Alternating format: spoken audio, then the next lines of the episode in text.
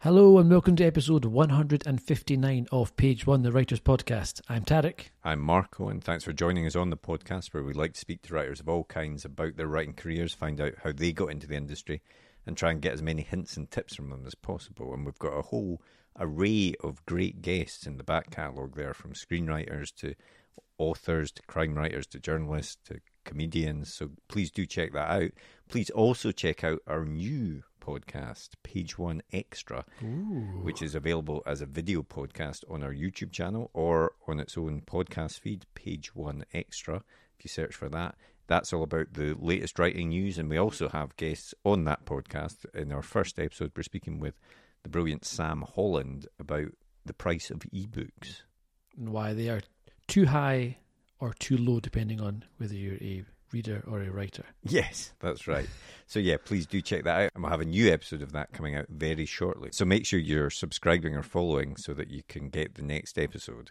But uh, we have a great episode of this podcast for you this week. Yeah, this week we're chatting with the wonderful Elliot Sweeney, whose debut novel "The Next to Die" has just been released, and it's a it's a really great episode. He's another person. I know it's always a cliche at this point, but a person who's had an interesting route into the industry. Community psychiatric nurse. He did the Curtis Brown creative writing course, and he's kind of I think he's taken his day job and he's infused his writing with a little bit, you know, that kind of inspiration and the topics he wants to explore, the issues he wants to discuss, that yeah, kind of thing. and and uh, you know uh, he's a writer that I think uh, you have a bit in common with in terms of the style of Good looking guy, is he?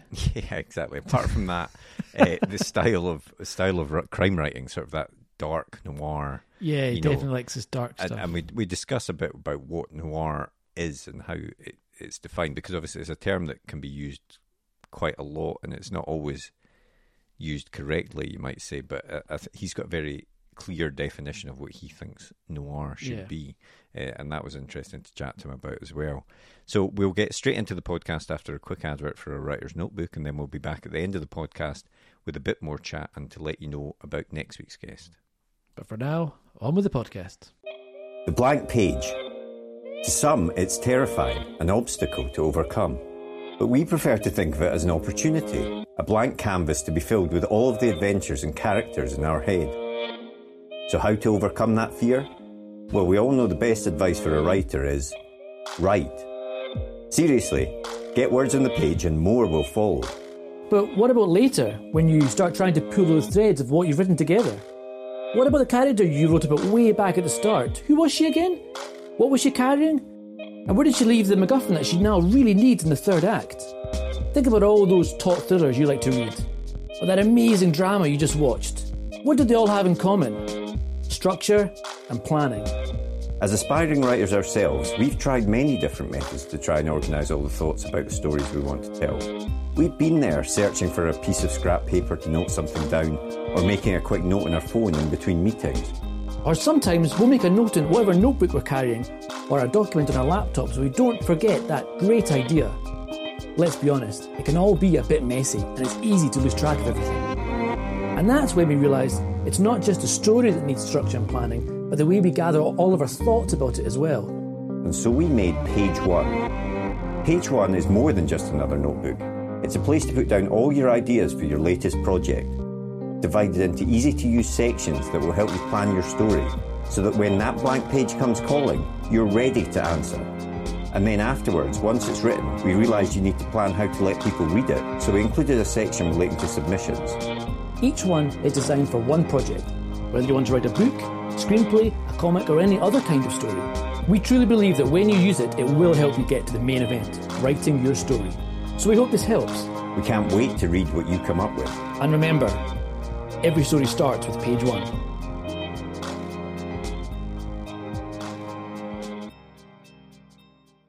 Did you always want to be a writer? Yes, I did. Um, that's a bit of a cliche, but it was the first thing I ever wanted to do. I, I, I used to think, I still do believe that these small rectangular objects hold magic and power, and I, I was captivated by them. And um, and and people who who, who wrote I thought were, must be have special magical powers as well because um, yeah, I did.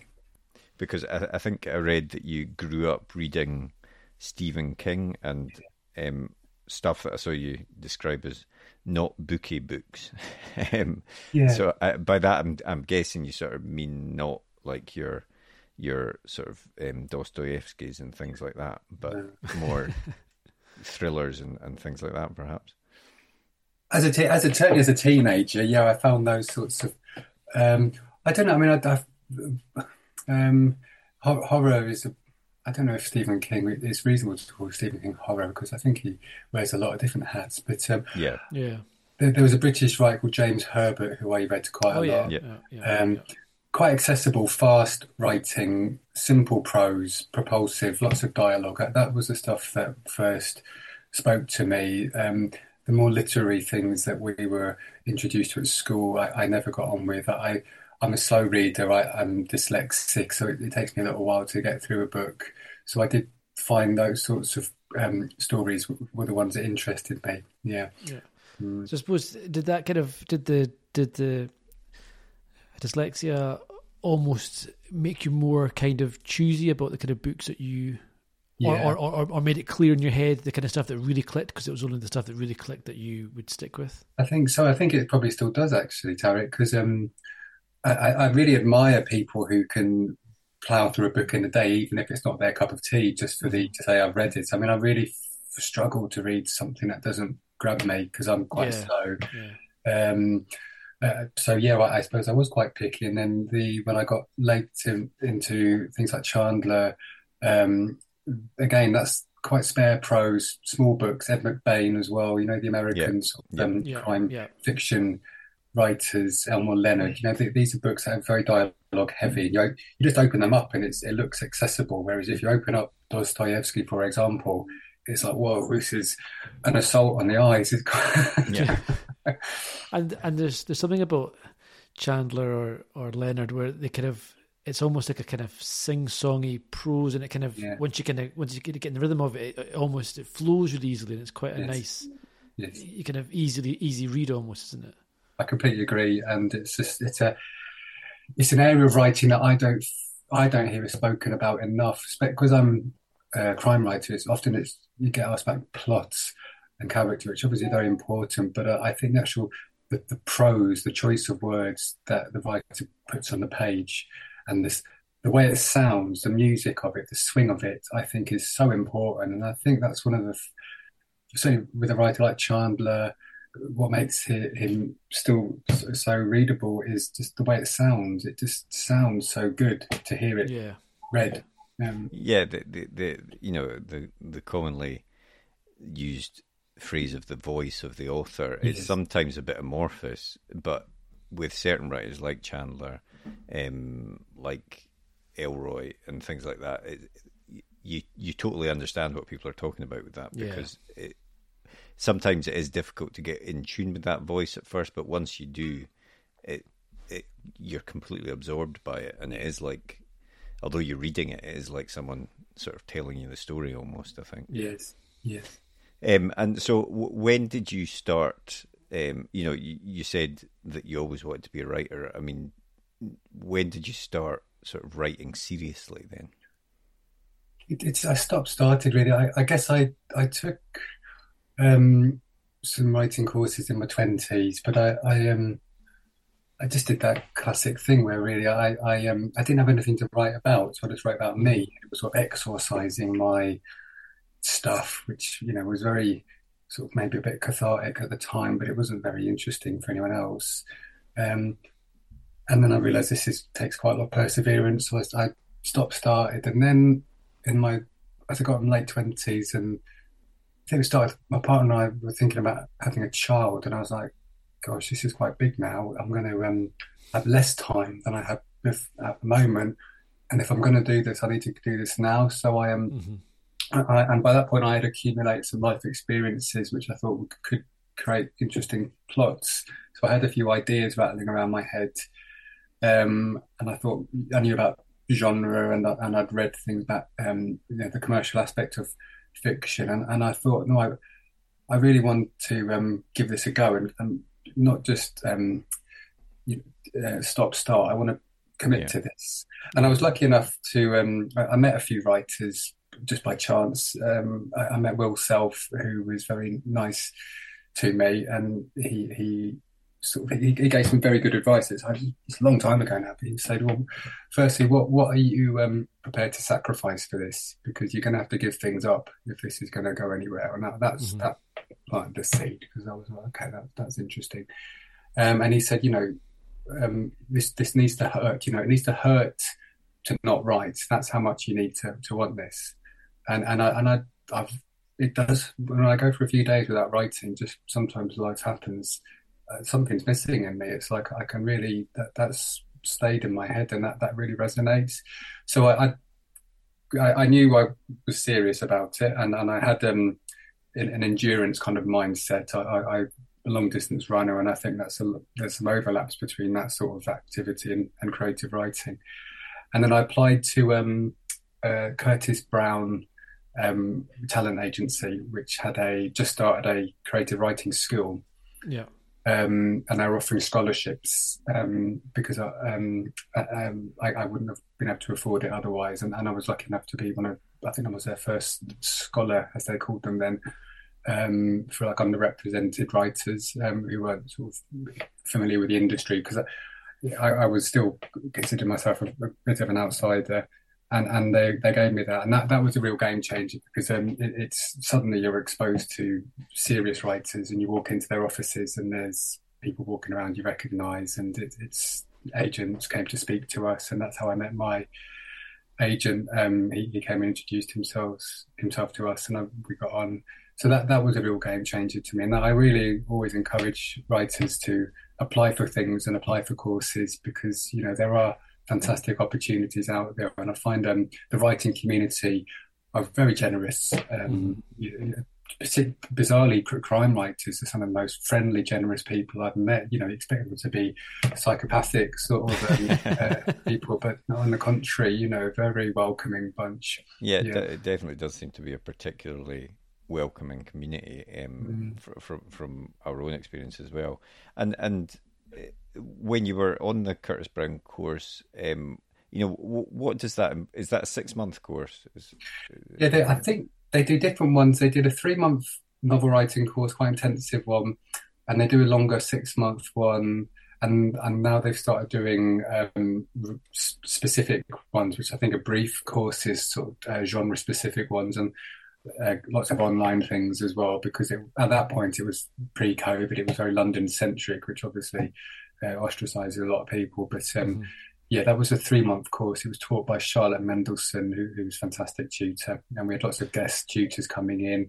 But what was good about that course was, um, um, unlike other kind of like an MA in creative writing, where it's, it, I've never, I've not done one of those. I hasten to add, but I've been told that they are, you know, university based, so it's not as sort of industry orientated. Yeah. It's more kind of the craft of, of writing, which is obviously very important. But what what I liked about the Curtis Brown course, it was also had a c- commercial slant to it. So you know they, they were thinking about and talking about from the start. You know what what's your commercial appeal? You know you have to mm-hmm. think about genre. You have to think about where would this book that you are writing be positioned on, a, on in a bookshop, um, mm-hmm. which was very important looking back. And and um, and on that course, it was funny that they, did tell us now don't expect you know to be a, a runaway bestseller. You know that's very rare. And you when you hear about these stories about the, these things happening, you know it, it, don't don't believe the hype.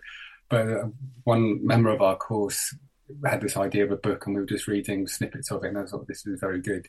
And she's just gone on to go, which and that, that was inspiring to see happen. Yeah, uh, yeah it's interesting as well that they, they emphasize the commercial side of things so much mm-hmm. because um, I think there can be a certain attitude or approach that, that people have to writing uh, that is that you know you must do this for the art, you must write for yourself, mm-hmm. and yeah. uh, never write for the market, and don't chase trends and all that. And I think there is certainly an element of truth in all that, but um, if you're if you're writing for any purpose other than for yourself, you know, just I, I want to write this down for me, then you always have to have some sort of eye on the on the commercial side, on where Yeah. you would be in a bookshop potentially. I think. I, I completely agree, and I, I've um, yeah, you, you you know the I think crime particularly is is a commercial sort of fiction, and I with my book it was I'd written it in a form, and then um, originally it began with the the death a death of a, a, a female young female protagonist, and I was speaking to an editor from the course, and they were like. I'm sick of reading crime books where it begins with a young dead female, and I was like, "Oh no!" so um, I I gave her a sex change, and then I gave one of the um, antagonists um, a, a change as well, um, just to sort of subvert things. Yeah. And then it grew legs. It suddenly got that exciting feeling in my tummy again about this novel. You know, it's, it was different, um, and, and uh, things began moving. I'm not long after that, actually. Yeah. Cool.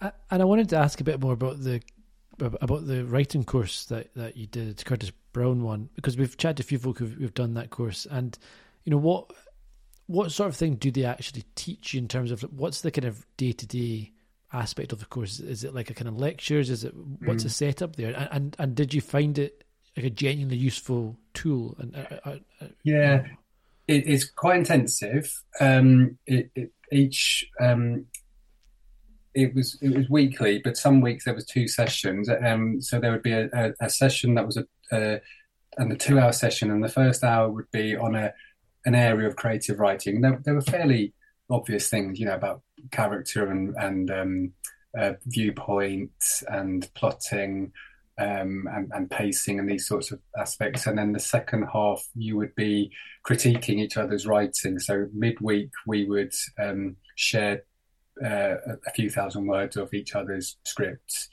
um, and then you would give constructive feedback, um, which is a fairly standard format, I think, of these groups. Um, but the I'd say that the quality was very high um, of the, the teaching. Um, our, our teacher, she she um, how can I put it? She she was quite frank with us, it, um, which was good, you know, and and it, it was she was doing it in a kind of kind way, but she she she said what she saw, um, and and we were quite candid with each other by the end of it, um, and then by in also in addition though there were the um, guest speakers, so we had. Um, well, my, my agent came to speak, for example, and um, uh, uh, Felicity Blunt came to speak. She brought one of her writers, um, and there, there was some debutant writers um, who Curtis Brown had recently sort of helped their careers along, and there were editors as well um, who would give their sort of opinions about things and, and what they look for and what they dislike. Um, for example, a, a crime book starting with a dead female.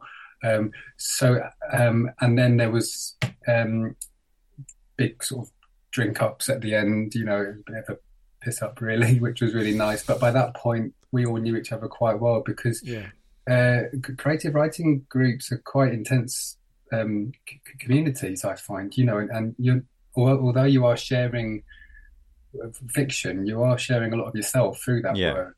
And, and if you do take criticism, you know, you do show vulnerability.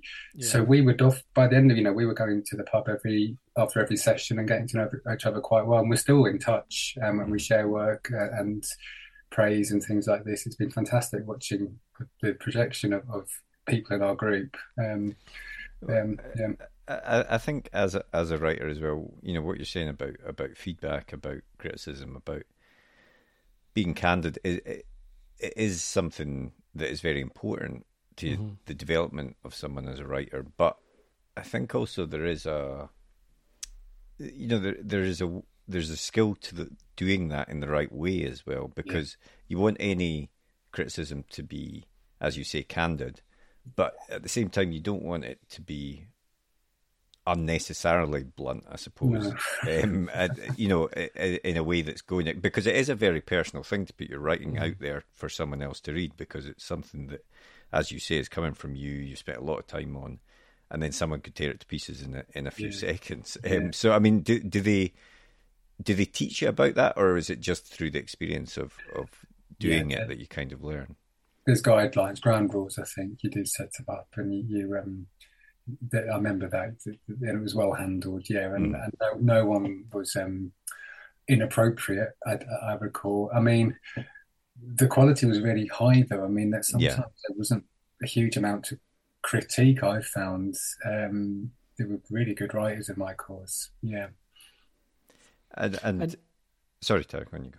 No, see that that when you when you went into kind of writing, you know, when you when you when you started trying to write, um, once you'd done- the course, am I right in saying that you you went into the short stories first, or, or did you do short stories before you, you did the writing course? Because you've put a few short stories out and you've and you've you've done well with them, and I kind of, I kind of wondered where on the timeline of your journey those stories sat.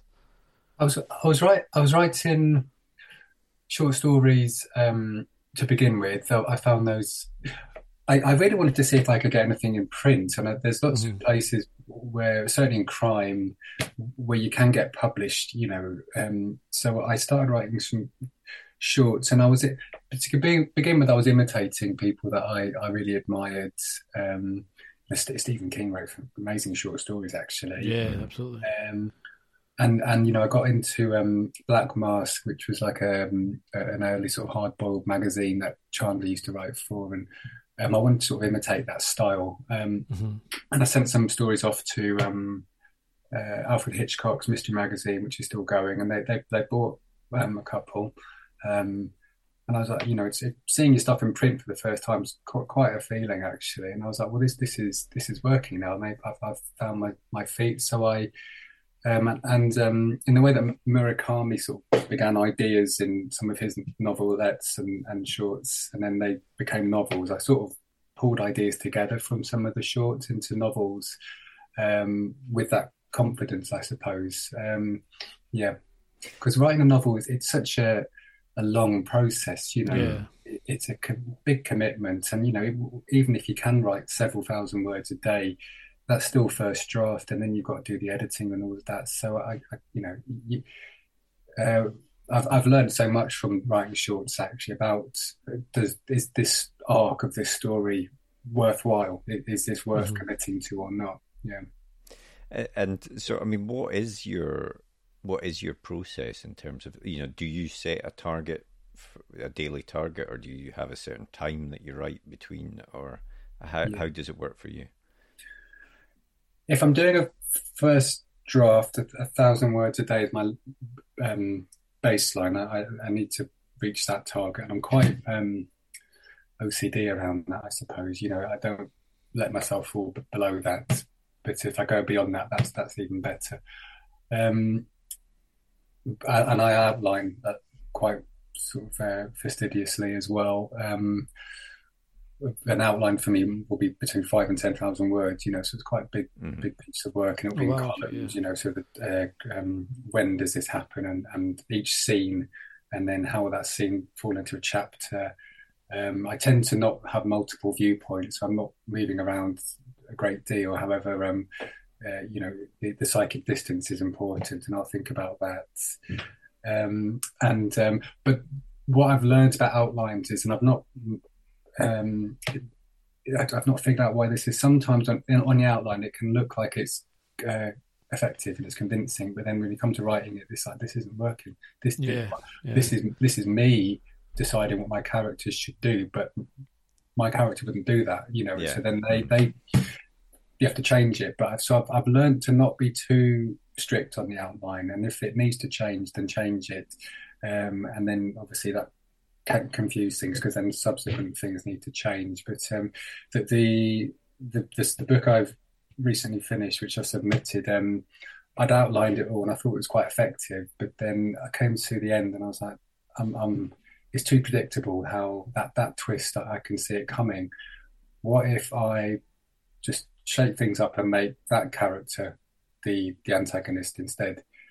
And I hadn't thought of that, you know. So I'd written it the whole way through, thinking it's going to be character A, in fact it's character B, and suddenly that's interesting. Um, yeah. so that took some rejigging, but I think it's a far better book as a result.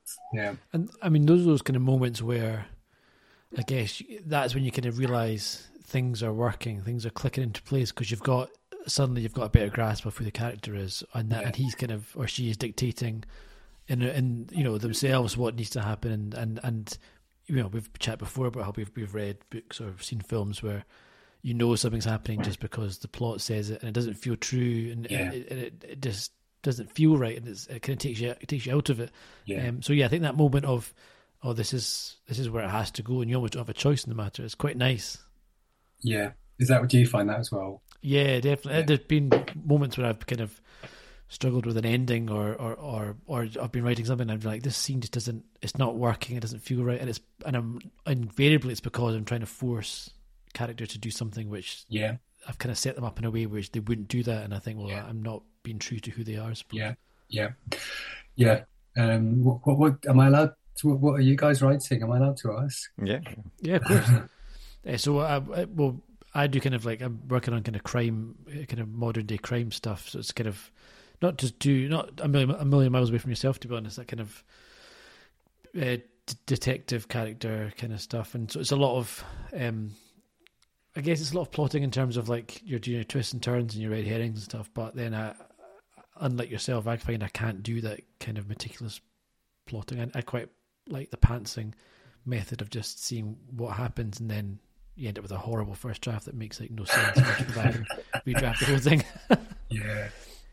Yeah, I, I'm I'm more sort of a speculative fiction, uh, and I I I'm, I do need a plan. I find, although I have been experimenting with some shorts of like just having an idea and just writing it and seeing seeing where it goes. But I, I'm just someone that always I always get to a point and I think, well, no, that can't happen, and I I need things to sort of you know I will stop for a long time sometimes uh, to make sure it all works. So I, I'm not someone that I, I don't like to get to the end of the first draft and then have to completely rejig everything at, at that Yeah. point. So it does take a bit longer for me, I think. But Mm. um, you know, it, it's it, as as we have learned from speaking to so many people, everyone's got their own their own way of working, and I, I do think that it's definitely beneficial to sometimes take mm. yourself out the comfort zone and try different mm-hmm. methods, and you can be surprised sometimes at, at, mm. at what will work for you. Yeah, mm-hmm. and I think mm. that's what's so good about short stories, as well, isn't it? Because they're kind of chances to experiment with form or a genre that you maybe haven't written before, and you've got you know five, ten thousand words, and you can just kind of go for it without much of a plan and just see how you get on. And it's quite nice for you to try out techniques and Yeah. things like that. I completely agree. I, I think the shorts, re- you know, and, and I like a word count um, limit. You know, when it says like you, know, you need to write a short story of five thousand words, that's not much. Um, and I, and I I enjoy that challenge. You know, and then you, you finish the first draft, it's it's five thousand five hundred or whatever, and you've got to give it quite quite a good haircut and, and get it down to meet that target. Um, Yeah. that that's kind of a discipline. I think it's a very useful discipline to have to practice. Um, yeah. Definitely, and and so um, your your debut novel uh, was um, Next to Die came out in uh, February. Um, Yeah. Was that something that you were working on when you were at Curtis Brown, or was that something Yeah, that you wrote yeah. afterwards? Right. yeah, Okay. it was that was um the, the uh, that was what I submitted actually. That helped me get onto the course. Yeah, Right. Okay. And so, do you do you want to just tell us a little bit about that book?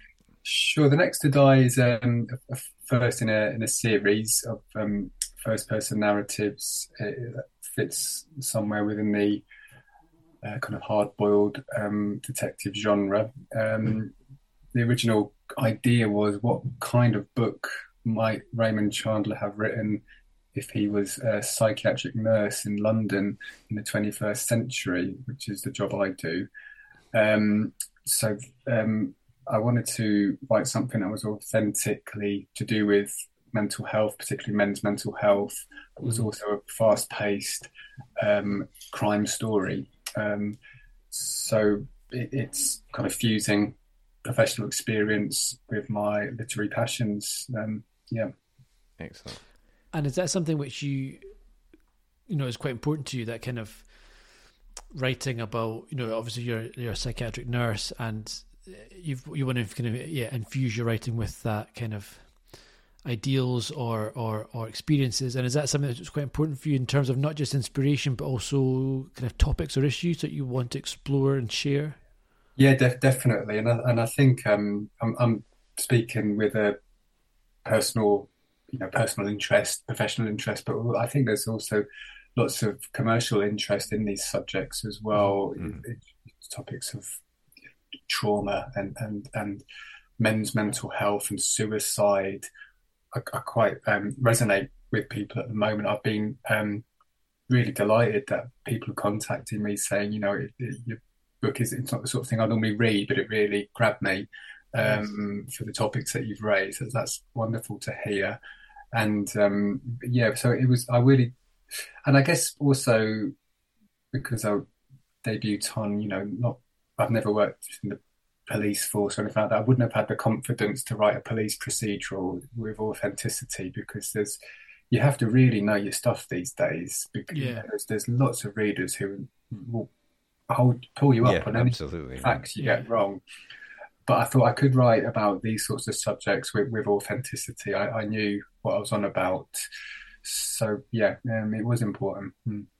And and it is the the the, the first, or uh, the, certainly the plan to be the first in the series with the Yeah. your protagonist Dylan Kasper. Um, it, it- I always wonder about that. Was it always in your head the start of a series, or did it start out as a standalone thing? No, it was always the start of a series. Um, I, I, I wanted to. The, the, the sky's the limit. You know, I, I like series. But I like following characters um, through the course of, of a series, and it's also there's far more commercial potential with series. Yeah. That was, um, I think, one of the things the agent liked was, you know, he when he went to editors, he took this book, but he also took a synopsis for book two, book three, as you know, as a taster, and it was a book two book deal um, that they wanted. Um, yeah, Yeah. I, I, I think it's it's a good idea to write series books for that reason alone, really.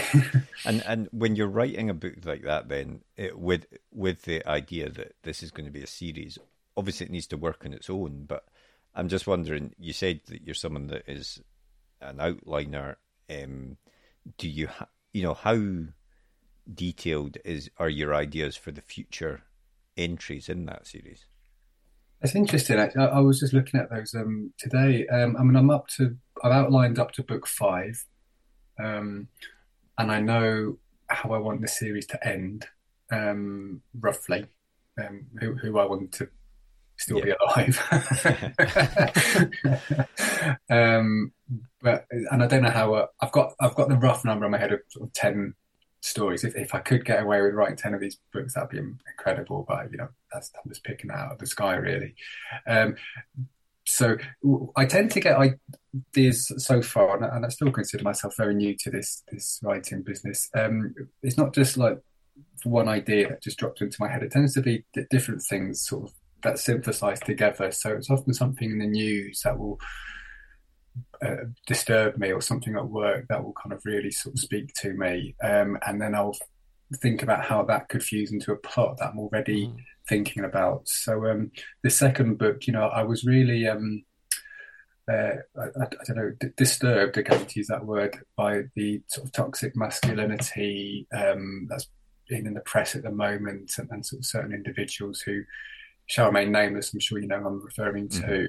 Um, so I really wanted to sort of explore that through my protagonist, who is himself quite a, deeply flawed, toxic male in some respects. You know, he's violent. He, he, he fulfills a lot of those um, characteristics, but so, so he has those challenged through the story, and that that was so suddenly I, I had an idea, and that sort of then grew legs, and characters start appearing. I don't know if it's the same for you, but some characters just pop up in my head sometimes, and they they seem to come from nowhere, but they obviously have been marinating away at some somewhere in the back of my mind. Yeah, Yeah, I, I sometimes find like uh, I'll just have a snippet of a of a scene or a character saying something or something, and then it can you just sort of let it sit there, and it it, it can develop into something more sometimes. when you when you've got this kind of idea of a series of books and you've kind of got this end point where you want to take everyone to etc when it comes to pitching that as from from the start you know is that something what you think is quite important for writers to say to publishers or to agents this is the first and what i think would be a series? You know is it important to flesh out where you think the series would go or to just say look here's a book there's potential there but you know we'll see what Yeah, happens. because uh, I I think on the on the other side of the coin, there is the danger of saying, this is the first in an epic 10 book Yeah. series. And that might put people off, I imagine, sometimes.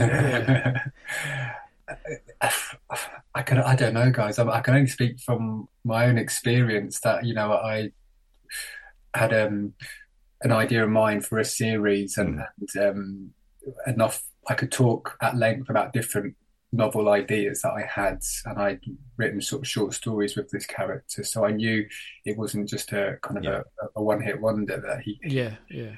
for, for me, what what's the, the first one I think is I hope it's the hardest because this was a slog, but the origin story is hard, you know, and I really admire people who write kind of a new standalone every year with a whole new set of characters and a whole new Yeah. universe. I think that's really tough. And what I like about my character um, is I know him very well. You know, I, I, I know what he likes for breakfast and I know what clothes he wears. And, um, so it, what my job I, I think is to put him in new situations and surround him with you know different characters who challenge him and, and make him uncomfortable and that's where the the, the, the growth comes and the you know and uh, but I, I don't feel nearly confident enough to write you know a whole new universe once a year that would be daunting um, Yeah. mm, And and uh, you mentioned when you were talking about the Curtis Brown course that obviously you got a scholarship there. I mean, do you think you know um, representation for sort of underrepresented writers in, in the industry is a big thing, diversity and stuff. And do you think that the opportunities are getting better for for people that you know aren't your classic sort of rich Oxbridge yeah writers or or th- things like that? Well, hmm. um, it's not not nearly as much as it should be. It, it's, No. it's it's it's tough, you know, and it's there's this um, I don't know. I mean, there's this misconception that which I had as a child, you know, that that writers must be very very intelligent. Um, which they are, you know, don't get me wrong, but genius is almost, you know, to write these these these things called books. But from talking to writers now, it, it, they're it's about perseverance it's about doggedness it's about Mhm. just not giving up you know once lots of people write a first draft i've met so many people who write a first draft but then it sits in a drawer but the the, the bit that i think separates um, people who, who do progress and those who, who don't is that editing process and to really just persevere with it and you know you get to a point where you hate this manuscript i'm so sick of reading Mhm. these words um, but it's it's not letting that defeat you. Um, Yeah. and and you know, like what Will Self said to me, you know, you you got to it's got to hurt to not do it. You know, you've got to really be committed into this. Um, I, I would write, you know, if if if I got sacked by everybody t- t- tonight, I would still be writing tomorrow. I'm sure of it because I, I do genuinely like it. It's, it's good fun to, to Mhm. take the characters and put them in weird situations and seeing if you can pull it off. Yeah.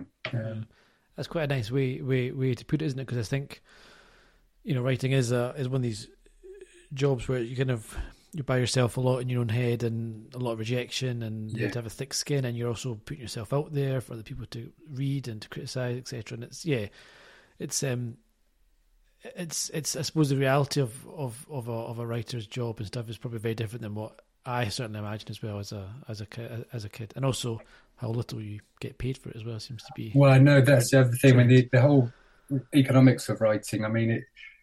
Um, I mean, I mean, I, I'm I'm totally into transparency. I mean, I I couldn't afford to live on being a writer as things Yeah. stand. It, it's it's um so and and from talking to many writers, particularly you know people who are well known, you know that they they still have to do other things to make ends Yeah, meet, yeah, Yeah. totally. so I think it's quite rare sense- that people can make a, a, a living off just writing alone, isn't it?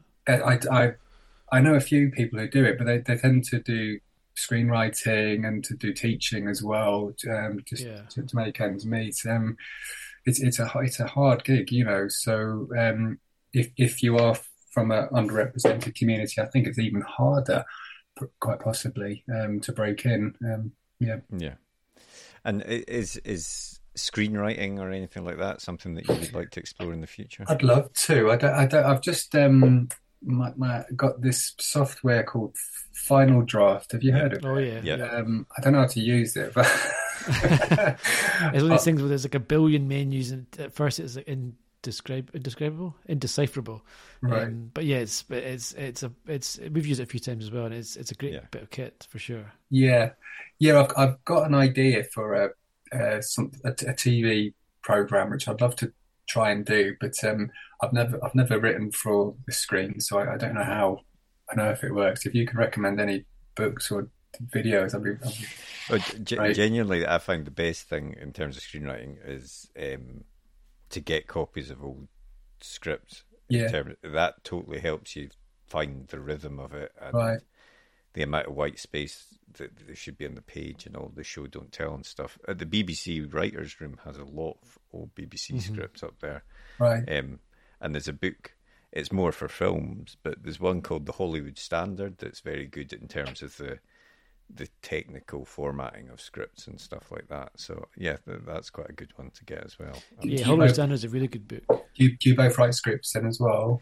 we have together w- w- as a it's sort of to to get away from that solitary writer thing. It's something that Yeah. we've done together. Um, we've written a few scripts which are very very different from the books that we write. I have to Yeah. They're more sort of screwball comedies rather than. Uh, uh, dark and deep crime or, or Yeah. speculative thrillers. Yeah, but- it's quite nice to write write a Will Ferrell script. yeah, Get out with that headspace of dark murders.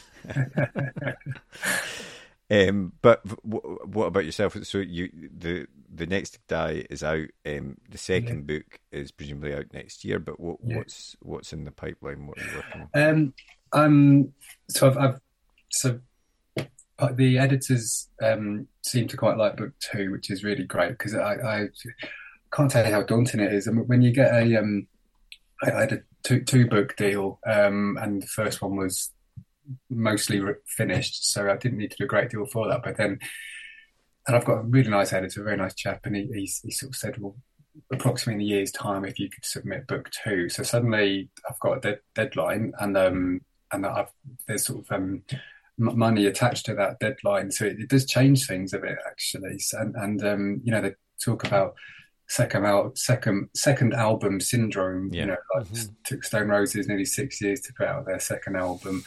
Um, I, I, I was really worried about that, but I um I just tried to uh, apply the sort of the, the, the things that I had learned and, to think about what I wanted to write about, um, the, the themes. Um, and I had a, an idea that I thought, no, this this is interesting, and it's uh, it's a departure from book one. It's a different sort of um, if, if book one the antagonists were more kind of um, money making criminals. I wanted to write to see, I should say, if I could write a, a, an antagonist who was a, a real psychopath, someone who actually as, a sadist, and to see if I could pull it off. So um, I Nice.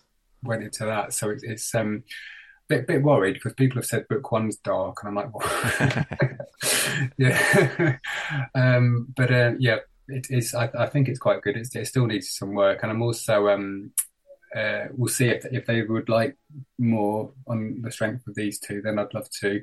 I've also writing a standalone um, book, which is something I um, not not done yet, um, which is a, a crime kind of. I don't know if, if the term domestic noir, which um, I've Okay. heard once or twice. Um, yeah.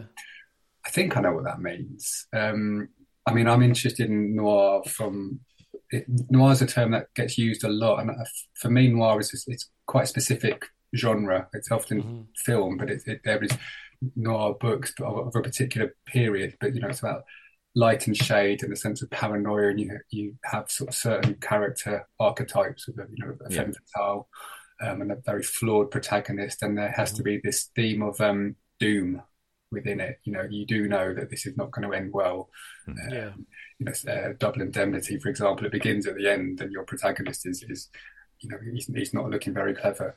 Um, so I wanted to sort of explore these tropes within um, kind of a modern domestic setting. Um, so that's going quite well. Yeah. Cool. That sounds awesome. Nice. Brilliant.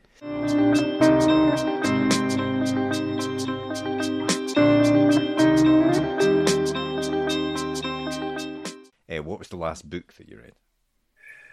Um, the, the the last book I, I I brought it with me actually. It was um this one, um, which is by Dorothy B. Hughes, In a Lonely Place. You can see that's the film adaptation with Humphrey Bogart, um, which was to do with this standalone that I mentioned. It was I wanted to.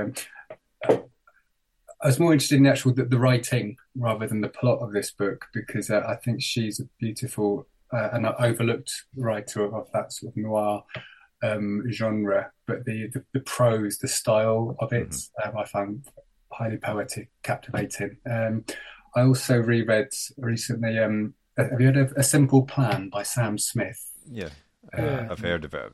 It's a brilliant book. Mm-hmm. Um, which and he's sort of gave up writing after his second book, but that that again, um, he's gone to screenwriting or something. But I forgot how good that is. Such a fast um, and, and, captivating first-person crime story. Very noir. You know this isn't going to end well. Yeah. yeah. Mm. Nice.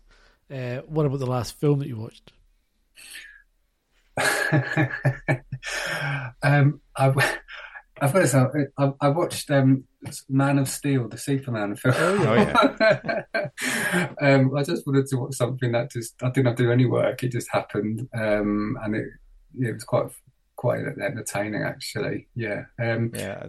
Out of all those sort of DC films, I, I, think that's one of the better ones. Yeah, I really like. Who's the, the bloke who plays General Zod in it? He's got very Michael um, Shannon. He's fantastic. Shannon. Yeah, he's he? fantastic. Really good.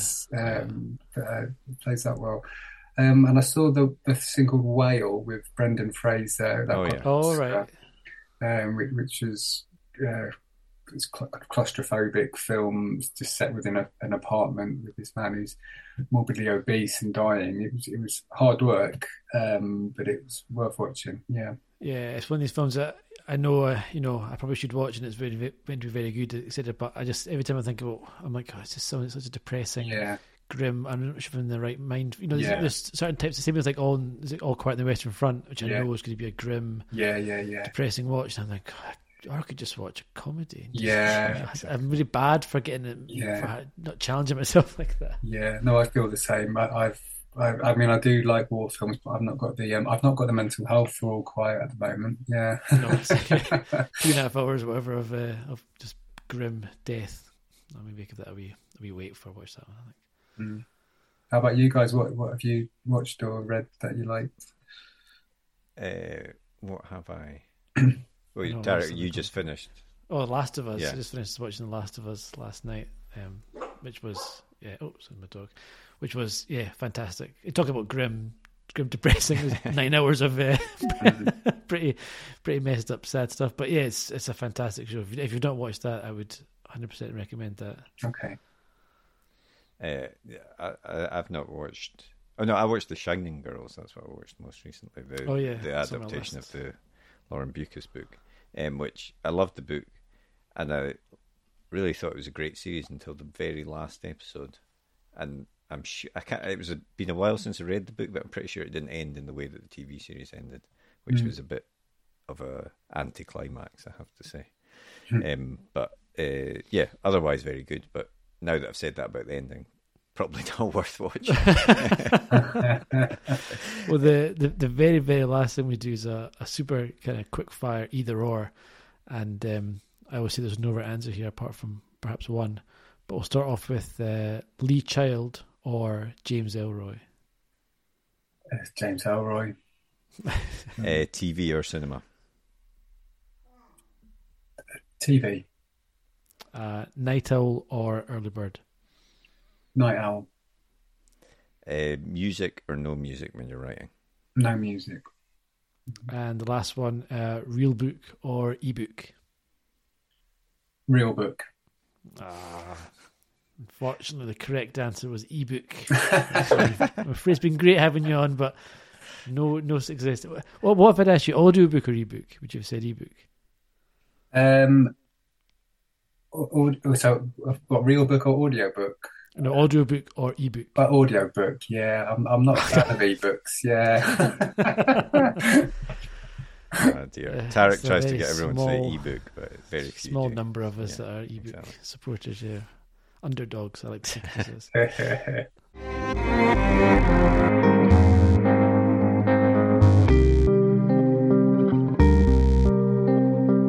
well, thanks very much to Elliot for coming on the podcast. I thought that was really interesting, and you know, interesting and I suppose heartening to hear how he got on the Curtis Brown course with, Yeah. with the scholarship because I think it Yeah. is important. It's it's a big thing in creative industries that there are these barriers that are there, not just in terms of the sort of gatekeepers of agents and publishers and things like that, but actually being able to get into these courses and stuff. It all costs money, and if you don't have the money, then it can be very difficult to to Yeah. you know it's an, an even bigger hurdle to try and break in. So Yeah. when someone like Curtis Brown on these courses is offering uh, scholarships and stuff, I think I think that's really important, as has been shown in Elliot's case in particular. Yeah, absolutely. I think we, you know, we've said before that that writing is on some level the easiest kind of hobby or job to have in terms of what you need to get going. You know, it's a pen and paper or a laptop. Yeah. it, it's, it's really all you need. So there's not much of a buy-in. But as you say, beyond that, there's there's so much stuff where you do need to spend money. C- creative courses or just traveling to go to book festivals or, or you know and Or even even having the time to actually write because yeah yeah you know absolutely you yeah, need to yeah. earn money to live. So And, and as we've, we've chatted about before and on our recent page one extra yes, you do not make very much money from writing if you are the majority of writers. Um, so it, it, it's that kind of yeah, it doesn't make, might not cost you much to go, but you probably won't make much from it either. So how do you how do you handle a writing job with a career when you don't have that time because you need to work, and then you know how do you do a creative writing course if you can't afford it because you're not making much money off your books? It's it's a real kind of Yeah. circular argument. A lot of it. So yeah, I totally agree. Having these kind of scholarships is a is only a good thing. Yeah. Yeah, definitely. So, yeah, again, thanks to Elliot for coming on. You can grab The Next to Die uh, through the link in the podcast description or in your local bookshop. So, we recommend you go and do that. Uh, and next week, we've got another great guest on. yeah, next week we're chatting with Abigail Burdis, who, um, like all of our guests, is a was a wonderful chat and a wonderful uh, swirly route into the industry of, of writing. She began in sketch comedy. She's written for a whole bunch of TV, radio shows. Tracey Ullman, uh, that and Webb look. Um, she's went into plays, and her first ever book is Mother's Day, which is out uh, March, just a couple of months ago. Uh, and it's a really fun chat we have with her. Yeah, and it's interesting because obviously she largely written comedy Mhm. prior to this, and this book I think is a bit more serious. Although I think there's sort of elements of dark humor in there as well. But um, yeah, interesting to speak to her about writing across these different formats. Uh, uh, you know, so it's, it's a really interesting chat. So please do tune in for that one. Um, before we go today, uh, obviously I've I've mentioned the page one extra podcast. I will mention it again because it would be really great if if you could subscribe and follow that uh, as we start that new podcast up. But also we will be this year back at Cymera Festival in Edinburgh at the start of June. We sponsor that festival. It's a sci-fi, fantasy, and horror festival, uh, and um, they've got a whole array of brilliant guests there. Um, and we will also be recording a live episode of this very podcast there with a guest to be announced. But I know who is in the running, and I can promise you it'll be a good one. Oh, I don't think I know who's in the running. You've kept no, that no, I'm from keeping me. it as a surprise oh, to you as well. Don't tell me until we turn up. exactly. Yeah. That way I could do no prep and do the work. Uh, yeah, and as ever, if you enjoyed the podcast, please do give us a rating and review on your favorite podcast app. If you're on YouTube, you could head over to you, our YouTube channel, give it a thumbs up, and follow us there. Even leave a comment as well. That would be great. and if you want to get in touch with us directly, you can send us a tweet in the Twitter machine, which is at UK Page One, or an email, which is podcast at uh, writegear.co.uk, or you can go via Mastodon, which is writing.exchange forward slash at page one pod. Aren't, So aren't- much to I bet you're here. looking forward to us joining Bluesky, the new media. I'm gonna I'm gonna just write out a script of all the twelve different crappy social media accounts that we run. Yeah, and know. just read them out. that both of us hate posting on. So yeah, uh, That's yeah, why we need to we need to hire someone to do the heavy lifting for us. exactly. Or Uh, ChatGPT can do that. we make so much money out of this podcast that should be very simple. um, but yeah, uh, thanks for tuning in, and uh, we'll hopefully speak to you next week. See you later.